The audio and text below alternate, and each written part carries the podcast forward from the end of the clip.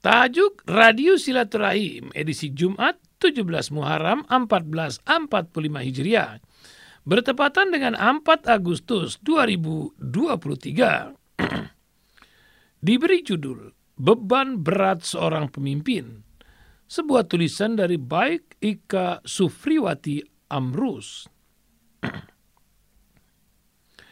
Dalam sebuah riwayat dikisahkan Khalifah Sulaiman bin Abdul Malik, salah satu khalifah era Bani Umayyah, sepeninggalan berangkat menunaikan ibadah haji bersama sahabatnya Umar bin Abdul Aziz.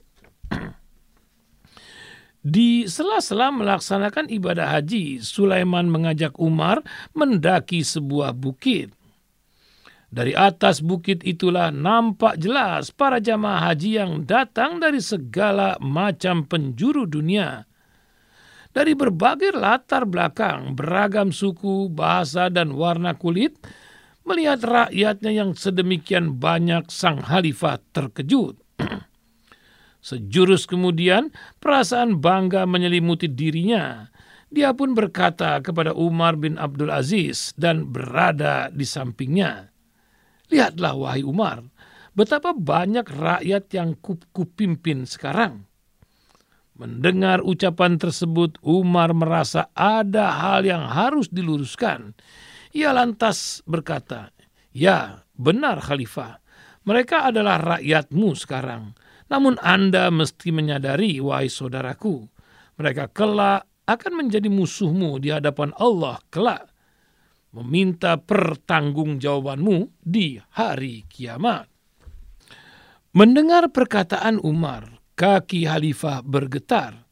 Wajahnya memerah, memancarkan rasa takut. Hanya isakan tangis yang terdengar darinya tanpa bisa berkata apa-apa sembari menerawang keadaan di hari kiamat yang sudah pasti akan dihadapinya. Menjadi pemimpin atau pemuka adalah impian banyak orang. Sejak dahulu, manusia memiliki kecenderungan yang ekstra dalam mengejar status sosial tersebut. Jabatan bagi banyak orang adalah jaminan kepuasan diri dan kemampuan hidup. Terlebih lagi bila menduduk, menduduki posisi-posisi strategis di pemerintahan. Tentu, Hal itu sangat menggiurkan. Dari kisah di atas, setidaknya ada dua hal penting yang dapat kita jadikan sebagai ibrah. Pertama, seleksi memilih penasehat, kearifan, dan kebijakan seorang pemimpin sangat ditentukan oleh orang-orang yang berada di sekitarnya. Kebijakannya akan sejalan dengan prinsip keadilan, itu dapat terjadi bila kolega atau pembantu terdekatnya adalah orang-orang yang bijak yang tidak silau dengan segala gemerlap dunia.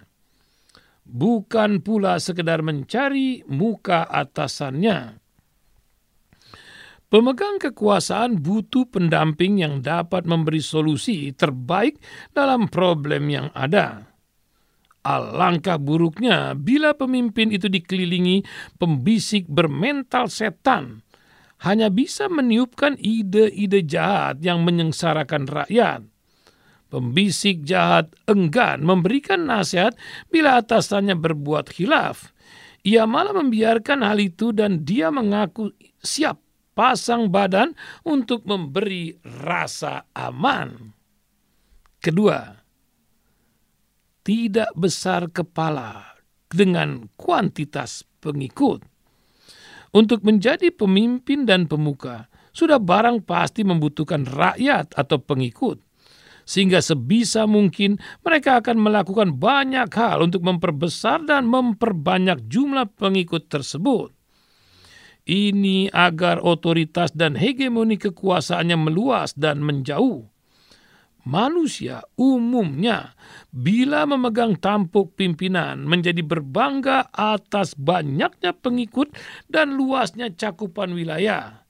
Namun jarang sekali yang menerawang lebih jauh ke depan bahwa urusan kepemimpinan itu bukan urusan duniawi semata, melainkan juga menyangkut urusan ukhrawi. Pemimpin yang hanya tertipu ilusi jumlah bilangan pengikut, namun lupa akan tugasnya. Kelak pengikut-pengikutnya itu adalah musuh nyata yang menuntut pertanggungjawabannya di akhirat. Pemimpin yang bermental penguasa dan hanya memperbudak bawahannya, kelak di akhirat akan berlaku sebaliknya. Perkara berat inilah yang harus menjadi perhatian serius bagi setiap pemimpin. Dalam keterangan lain, diriwayatkan oleh Tabrani dari Abu Wa'il Sakit bin Salamah bahwasanya ketika Sayyidina Umar radhiyallahu anhu menugaskan Bu Bushur ibnul Hasim untuk mengurus sedekah suku Hawazin, tetapi Bushur tidak mau menerimanya ketika ditanya, "Mengapa kamu tidak mau menerimanya?" Bushur menjawab, "Seharusnya aku menaati perintahmu, tetapi aku pernah mendengar Rasulullah SAW bersabda, Barang siapa yang dibebani mengurus suatu urusan kaum muslimin, maka di hari kiamat kelak ia akan diberdirikan di tepi jembatan neraka jahanam. Jika ia melaksanakan tugasnya itu dengan baik, ia akan selamat. Namun jika ia tidak melaksanakannya dengan baik, ia akan dilemparkan ke bawah jembatan jahanam itu. Lalu Sayyidina Umar keluar dengan wajah susah ketika Abu Zar bertanya kepadanya, "Mengapa terlihat amat susah ya Amirul ya, Am, ya Amirul Mukminin?"